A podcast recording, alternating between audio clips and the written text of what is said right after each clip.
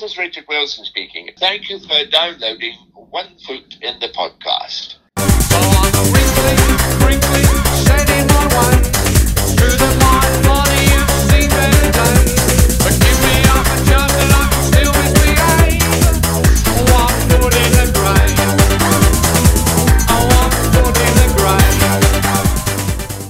Think it's time for a couple of games. One for the Desert Island disc, but I've also devised a little Series 1 quiz for you. I didn't give you that heads up, did I? But I've got 10 Ah. questions for you. Do you fancy the quiz first or the Desert Island? Sure, let me take on this quiz. I'm nervous now because I haven't rewatched any but the last two episodes recently. But I've listened to your to to your recaps, so Hmm. maybe I've got a chance. But I, I fear you might be a little bit more sneaky with your questions. I traditionally am, but I devised this only earlier today. And I wouldn't say they're that difficult, but I'm not saying I would I'd get these right as such. So should we crack on with the quiz? Yeah, let's do it. So, listeners back home, I, what I'm going to do is read all 10 questions out and give Matt plenty of time to answer them. I'll get you, Matt, to write them down. So, I'll just read the questions out. You write down the answers, then we'll go through them at the end just to give listeners a chance to, uh, you know, come up with the answers themselves. Okay, question one. The very first scene in episode one, series one, Live and Buried, sees Margaret on the telephone in the kitchen. Who is she speaking to? So Wow. you- yeah. Okay, well, Okay. interesting. Second question. What is the name of Victor's workplace before being made retired?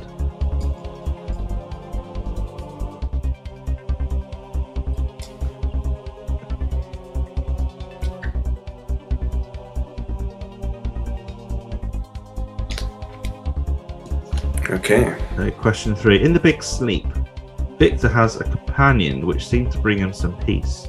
Who or what is the companion?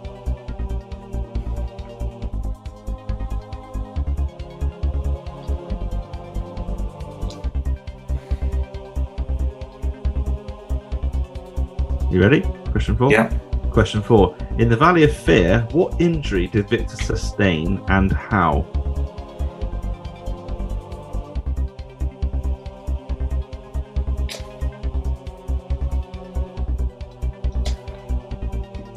Okay. Question five. Uh, Mr. Prout appears in the Valley of Fear, but when will he next show up in the series?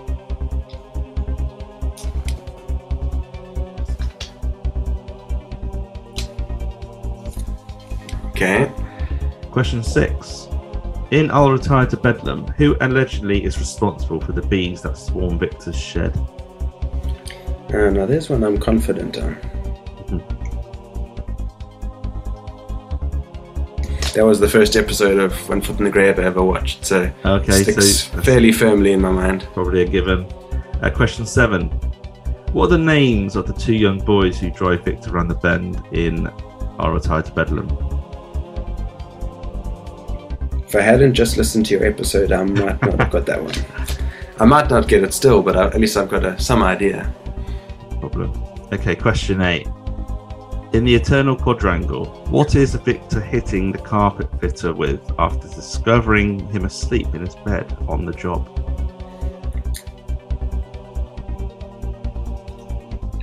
Pretty iconic one, that. hmm question nine. What size shoes does the electrician have?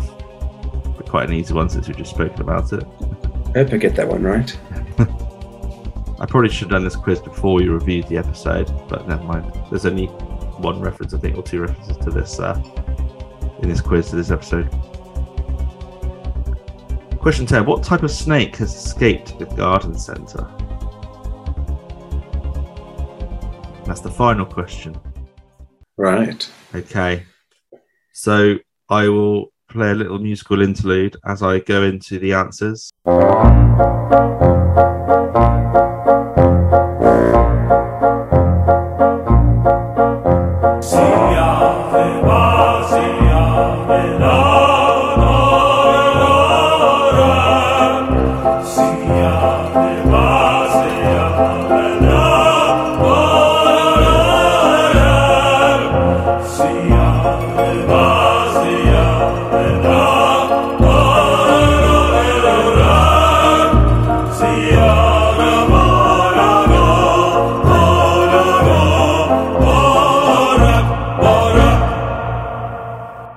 Okay, so question one was the very first scene sees Margaret on the telephone in the kitchen. Who was she speaking to? Who did what did you have or who did you have? Wasn't confident on this one, but uh, my guess is her mother. Unfortunately, that's incorrect. It was uh, Mildred from the Butchers. Ah, yes. Not not to be confused with Ronnie Mildred Mildred. Unless it was the same Mildred and she went to the Butchers once. But um, question two: What is the name of Victor's workplace? What did you have? Well, I know it's Watson Mycroft. I don't know if it's Watson Mycroft and Associates or something like that. But I know Watson Mycroft is in it. Yeah, Mycroft Watson Associates is the correct answer. That's good. Well done.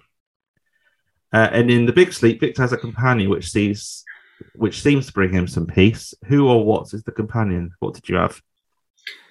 Um, a bird, and I'm not sure what is it, a robin or something like that? It's correct. It is a robin. Yes. Well done. Question four: In the Valley of Fear, what injury did Victor sustain and how? I suppose you can get two points for this. So, what injury did he have? Well, he's uh, hit on the head. Yeah, Uh, head gets injury. a cut on his head with uh, after an assault by soccer hooligans. Correct. Yeah, that's that's uh, two points there. Question five: Mr. Prout appears in the Valley of Fear, but when will he next show up in the series? Uh, I believe he shows up in the housewarming in uh, series two, episode one. That's correct. Yeah, in Luton Airport, no one can hear scream. Yeah, that's good. So episode six this is the one you definitely got correct. Uh, so you say in I'll retire to Bedlam, who allegedly is responsible for the bees at Swarm Victor's shed? What have you Uh, got? Mr. Parslow, he lives in Coca Street. Oh, but oh yeah, bonus. I'll give you a bonus point for that. I didn't have where he lives. So I'm going to give you an extra one for that. Well done. 17 Um, Croker Street, if I'm not mistaken. Very good. I wouldn't have got that personally, but well done. That's your favourite episode. Well, that's the first episode you went to, so yeah, I'd expect you to. But all the same, very good. Uh, question seven: What are the names of the two young boys who drive Victor around the bend in "I'll Retire to Bedlam"? There's See now, if, I if you'd asked me the other day, I would have. My best guess would have been best guess would have been Indiana Jones and Batman because I had no memory of their names whatsoever. But I think it's Dylan and Elliot. yeah, two points, correct. Question eight: In the Eternal Quadrangle, what is Victor hitting the carpet fitter with after discovering him asleep in his bed on the job? An inflatable banana. Correct. Question nine: What size shoes does the electrician have? Thirteen. Yeah. And finally, question 10 What type of snake has escaped the garden centre? Now, I'm going to give you three points potentially for this because I, I preferably like the age, the length, and the type of snake. Don't worry if you didn't have all those. But Wow, what, the what was your age. answer? Yeah, what was your answer? Um, seven foot long Indian python. Yeah. Uh, I remember Margaret reads the age in the paper, but Yes. I've got no idea. I guess uh, three years old. Uh, five year old Ah. Indian python. So let's tally up your answers. So although it was 10 questions, that was a possible to 15 points. I, I given you an extra point for the companion question because you said not only was a bird, but a robin. So Ah. if you said a bird, it'd probably been half, well, probably giving you a point, but bonus point to name the, the breed of bird, the type of bird. Um, and you got, oh, you got 14 out of 15. Superb. Well, Well, done. that's a you. respectable performance, I have to Very say. Very good. Yeah, that's a, that's a really good shout. Well done. Or really good. I'm gonna have to. I'm gonna have to go back and bone up on that first episode though, because I yeah I couldn't remember who uh, Like, yeah, Margaret spoke to on the phone. one final game then to round off this this pod. Uh, one foot in the desert island discs.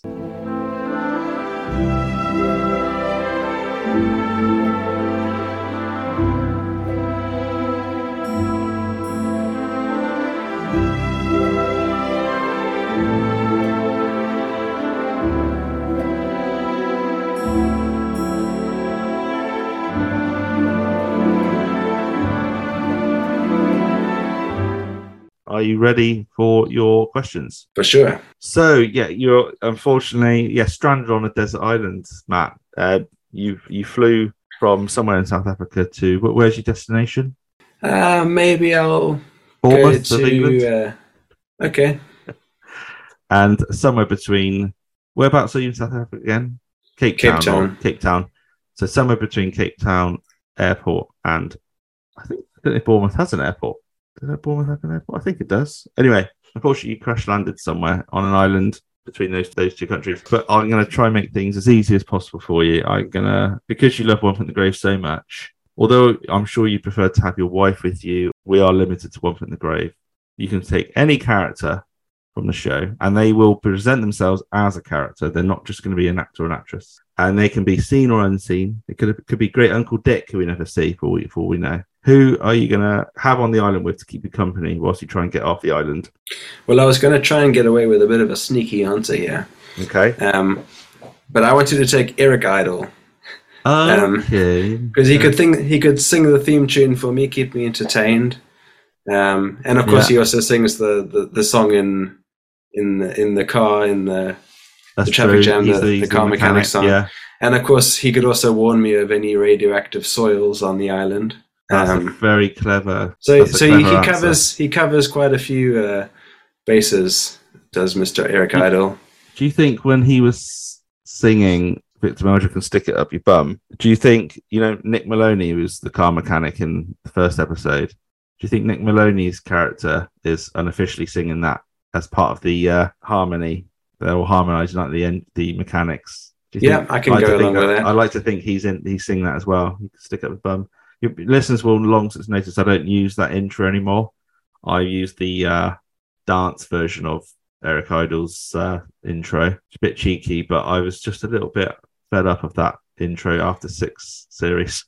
I do enjoy that dance version there. I just think it's a bit, qu- I bit quite like cheesy, but I, I quite like it as well. It's a bit more uplifting. Um, okay, so you've got Eric Idle in multiple forms from One from the Grave. That's And of course, when we get really bored, I'd like to uh, perform the nudge nudge sketch with him. I'll I'll play Terry Like it, Jones. Yeah. Say no more. Okay, so you obviously, apart from um, hunting on the island and catching fish, I will reward you with a uh, plate of food that will miraculously appear every day, but it has to be something we see or heard from or heard of in the show. Uh, so every time we play this game, I do reel off a number of uh, examples you could have. I won't go through them again because I think listeners by now know the sorts of things you could have. Uh, what was there's one I have I was watching one for the other day, and Margaret references something that Victor cooked, and I, I'd never given it as an example before. I think it's squid and Stilton something. I don't know. That's that could be one you, you take. But have you Well, got a? well, I've got an idea? uh, my, my tastes are far too simple, and Right. I don't think I've got. I'm don't think I'm brave enough to take on any of Victor's specials or fish dishes or his weird pizza combinations. It's a bit of a safe answer, but I'm going to have to go with the uh, double whoppers that double Victor brought cheese? to the uh, to the dinner party when uh, they were supposed to be catering in uh, Dramatic Fever. In fact, I had a double whopper for lunch just the other day. Re- reaffirms my feeling it's a it's a good choice. It's bloody expensive, then it Burger. It's Burger King, isn't it? They're so Yeah. expensive.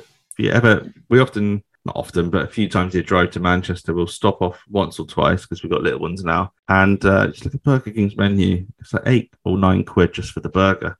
It's insane. I know um, motorway prices are always that much more expensive, aren't they? Uh, but the the big Whopper cheese reference is is spoken about in series one, isn't it? I he- when he sarcastically rants that he doesn't get any old litter. he- Big Whopper of cheese is what he he'll get in his front lawn. So yeah, okay. But so luckily for you, I, um, you get fries and a fizzy drink with that. So it's a proper meal, not just a burger. So what are you going to wash that down with?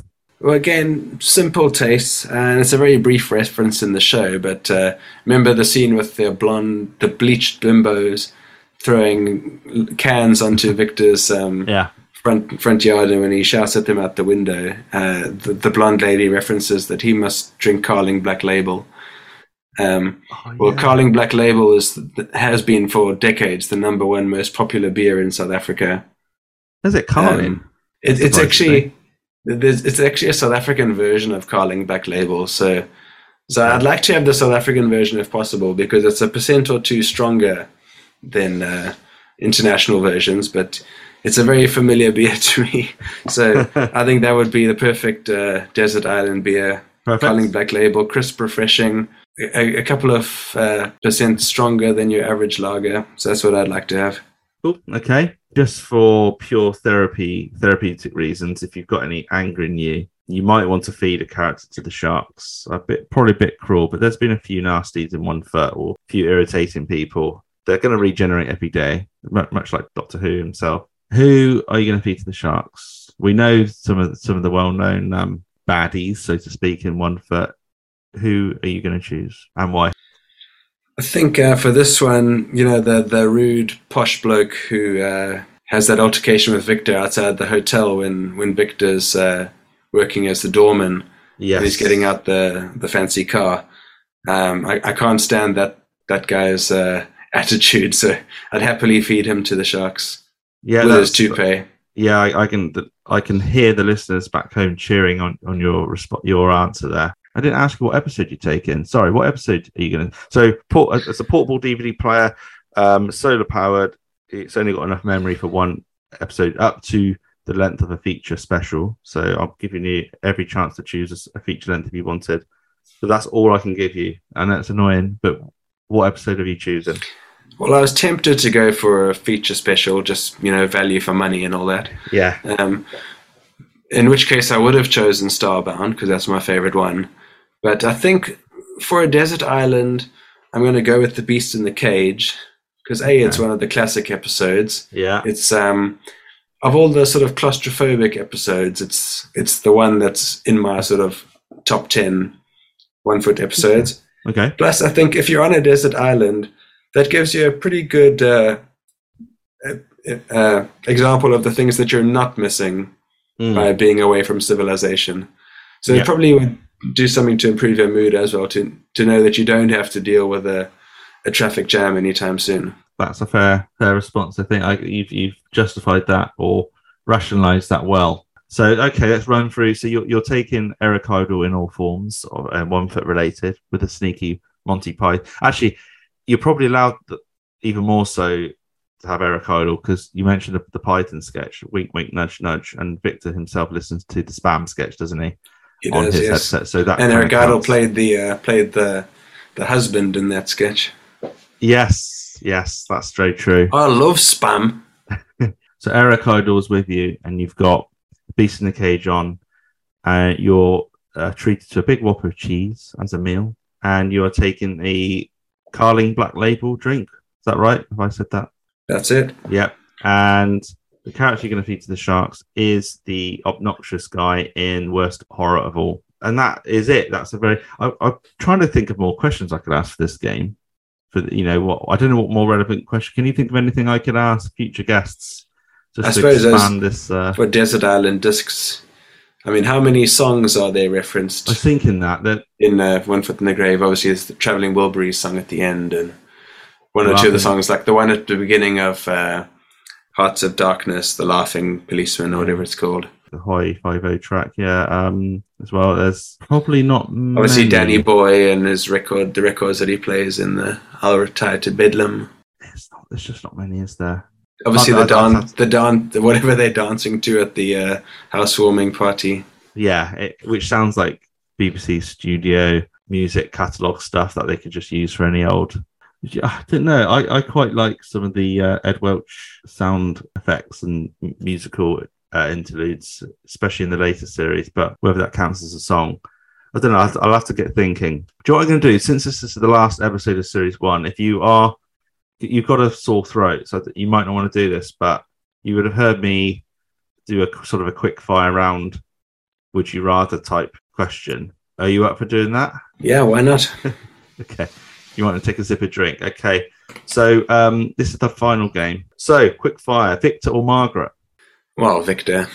And if there's any con, there's no context to this. It's what you make of it. So Patrick or Pippa, Uh, Patrick. Mrs. Warboys or Mr. Swainey, I'll go Mr. Swainey. and what in the name of sanity or what in the name of bloody hell? What in the name of bloody hell? Anchovy and pineapple or ham and margarita on your pizza? I won't go anywhere near the uh, anchovy one, so it's got to be the ham and margarita for me. Nippy the taxidermy dog or Nicky the absconding cockatiel? Uh, yeah, the taxidermy dog. Kazanzi the crazed gardener or Mr. Gleason the river littering thug? Uh, Kazanzi. Katie the cleaner or Petra Marie? Katie. Victor Meldrew or Alfred Meldrew? Oh, Victor.